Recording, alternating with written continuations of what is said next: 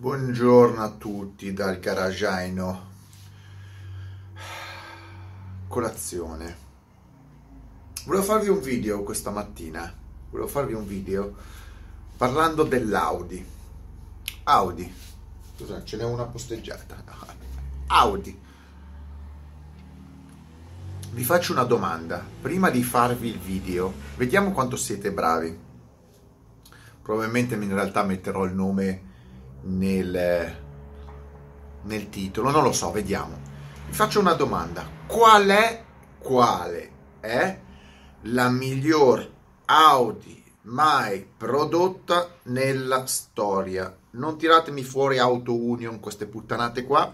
La miglior Audi prodotta nella storia e includo tutti, io lo so che la gente, ecco, già vedo le risposte, io vedo già le risposte da metrosessuali, ecco, qua distinguiamo i metrosessuali da gente che conosce, ovvero la gente, i metrosessuali rispondono la A4 Sportback, lì come si chiama, eh, Straightback, la S4, la RS6, la, come si chiama, la R1,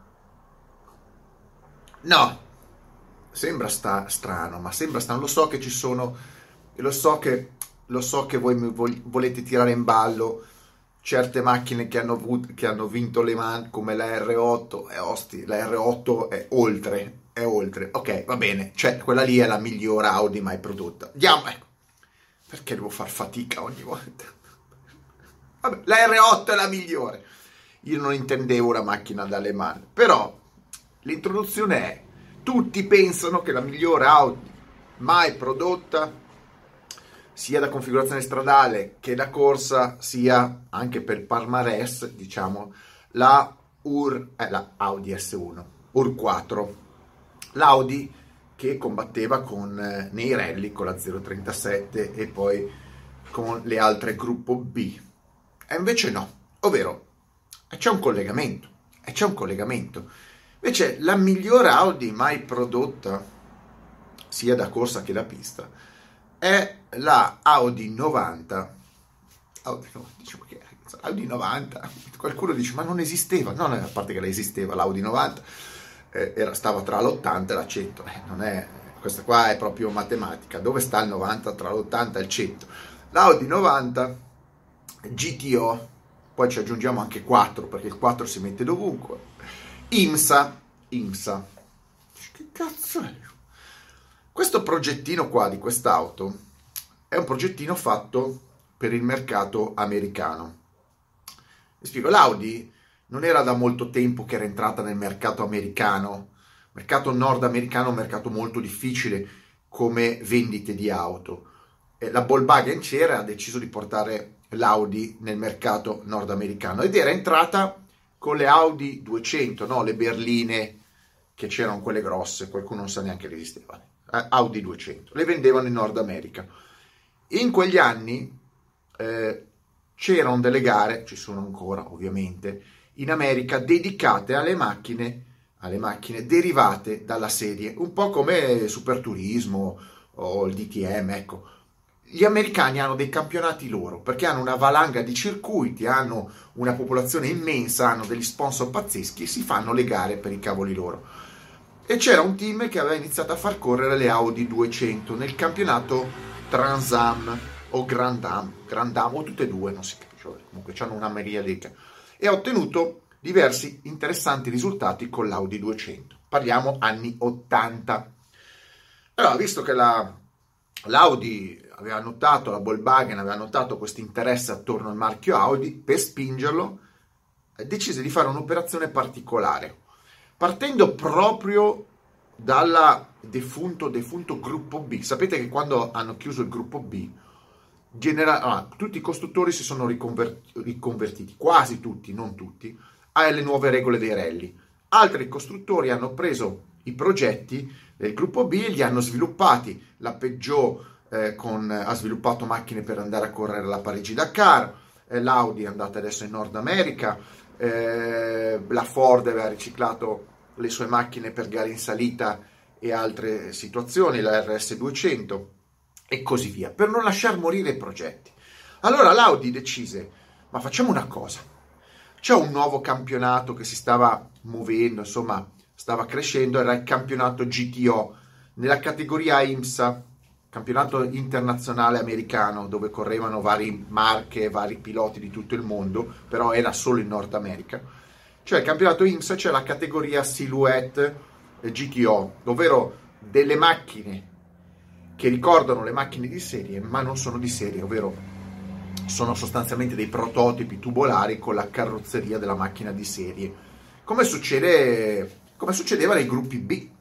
La S4 ricordava la Delta, ma era un tubolare eh, ricoperto. Ecco, ehm, quella categoria lì, nello specifico il GTO, eh, GT Gran Turismo omologato, in realtà non aveva nulla di omologato, c'era queste, questa categoria e eh, l'Audi decise insieme a un team eh, locale di sviluppare in maniera ufficiale una macchina per andare a vincere il campionato più prestigioso tra le macchine derivate dalla serie, il GTO. Quindi nacque l'Audi 90 GTO Silhouette. E perché dico che è la miglior Audi di, di, sempre, al di là di questi, dei mostri di prototipi dell'R8 R8 che sono qualcosa fuori da ogni logica.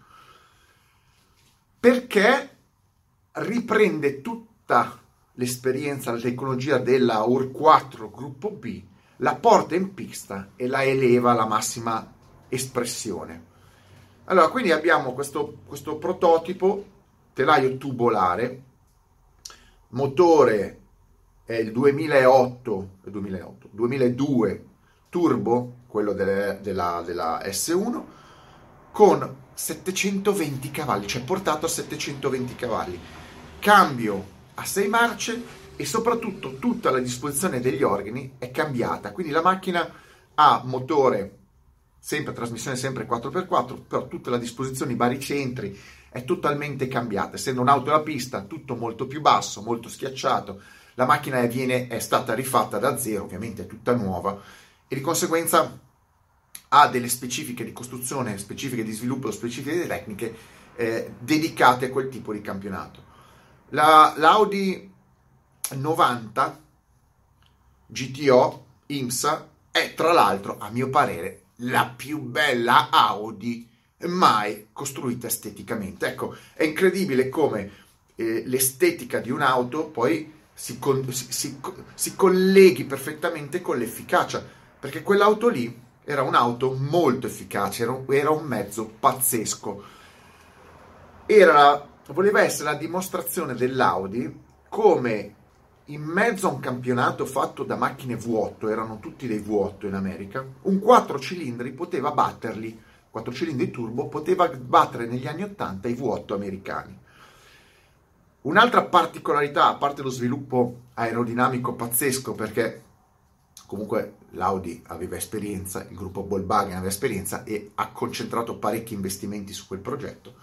La più grande particolarità, oltre al sistema quattro ruote motrici, che non era comune in altre macchine americane, anzi c'era una deroga e quindi si è infilata in mezzo l'Audi, ha capito che poteva correre con le quattro ruote motrici e ottenere dei vantaggi, è che aveva quattro, quattro quattro ruote uguali su tutti e quattro gli angoli. Eh, cioè, non si è mai visto, non si è mai vista nessuna macchina da gara con quattro ruote grandi. E poi tu dici, vabbè, ci avrà quattro ruote piccole come le macchine rally. Sì, le macchine da rally, alcune macchine rally sui, terra, sui, su, sui tracciati terra hanno le gomme strette, ce le hanno uguali su tutte e quattro, eh, su tutti e due gli assi, su tutti e quattro i lati, ma e gli angoli.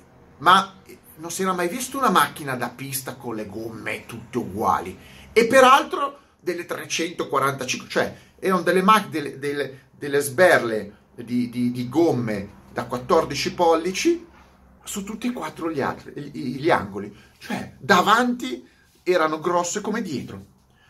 E questo era il sistema, il trucco, chiamiamolo così, che aveva sviluppato l'Audi per andare forte in quel campionato dargli tanta gomma, tanto tu hai quattro ruote motrici, vai forte anche in curva con le quattro ruote motrici e hai, più, e hai grandi vantaggi ovviamente in termini di performance, pompando tanto, tanto sia i cavalli che la coppia.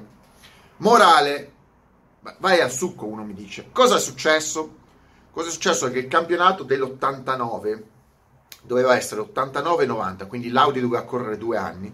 L'Audi arriva con due macchine, una guidata dall'ex campione Grand Am Haywood, Haywood americano, e dall'altra parte Joachim, eh, Hans Joachim Stuck, Stuck, tedesco, che correva anche in America, correva dappertutto. Quindi due macchine. E per le gare di durata, tipo Sebring 12 ore, Daytona 24 ore, avevano... Ehm, come si chiama? Haywood aveva Goodyear come, come copilota e dall'altra parte c'era un certo Walter Rohr, copilota di Stuck. Allora, il problema dell'Audi è che le prime tre gare in America, la prima gara è la Daytona 24 ore e la terza è la Sebring 12 ore. E l'Audi sono arrivate che non erano pronte le macchine.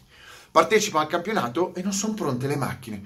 Quindi l'Audi ha già perso le prime tre gare, ehm, tra cui le gare di durata che danno dei punteggi diversi e che quindi praticamente gli danno un handicap mostruoso, come partire in un campionato di calcio con meno 30 punti. Bene. E c'era nel, nel campionato un team agguerrito, team della Rouge, Rouge preparatore Ford, che faceva correre la Mercury Cougar, un tombino, esteticamente sembravano come due, eh, eh, esteticamente sembrava un, un Cyberman sarda di allora, quindi non ha inventato niente Musk, però andava forte. E soprattutto aveva un vuoto americano Ford che non si rompeva Mai! Le macchine americane non si rompono mai. Spiegatevi perché le Viper e le Corvette hanno vinto ovunque nel mondo, incluso in Europa, per anni e anni e anni a mani basse, perché non rompono mai. Morale, l'audio, oltre a presentarsi, successivamente si rompono. Le macchine si rompevano, non erano sviluppate. A un certo punto, a un certo punto, il, la svolta a metà campionato, verso la metà del campionato, boom, boom, boom, boom, fuochi d'artificio, fuori classifica, over the top. La, L'Audi, il team Audi, ha trovato la quadra, la configurazione. Bingo! Ha trovato come fare andare la macchina di Stuck ed è stato un massacro. Morale. Le Audi vincono il campionato, campionato Marche, però purtroppo, purtroppo perdono a fine anno il campionato piloti per poco. Stuck perde Stuck Roll perdono il campionato. A causa soprattutto, i cal- qui ha fatto i calcoli, perché non sono, state, non sono state fatte due gare, non hanno partecipato alla Daytona e alla Sebring, avessero partecipato a quella gara anche arrivando non in buonissima posizione, molt, molto probabilmente avrebbero vinto il campionato. Morale della favola, la migliore Audi mai costruita non ha in realtà vinto nulla, è semplicemente stato un esempio della potenza Volkswagen e di qualche idea innovativa apparsa, a parte la bellezza del progetto. Macchina bellissima, nessuno se la ricorda, ma questa è, quindi quando sentite una, un, se quando sentite un amante delle Audi, chiedetele qual è la migliore Audi di sempre, se non vi sa rispondere, diteli eh, vai a tomar pure il culo, che è il nuovo motto, vai a tomar pure il culo audista. Morale, l'Audi si ritira nel 90, non corre, però fa così tanta esperienza che va a correre in, nel nuovo campionato DTM con l'Audi, mi sembra Audi 90 e poi Audi 4, Audi 80, Audi 4, insomma quelli Audi lì, sia con Rohr che con Stuck, Stuck mi sembra che vinca qualcosa, e da lì è storia, e da lì è storia. Mettetemi like, stra like e mega like, è pieno di macchine interessanti, che la gente non si ricorda, che magari non hanno vinto per quello che meritavano, ma che sono una pietra miliare proprio dell'evoluzione di alcuni prodotti. La prossima macchina, ve l'anticipo, Alfa Romeo 164 Procar. Nessuno sa che cos'è, io ve la racconto. Ciao!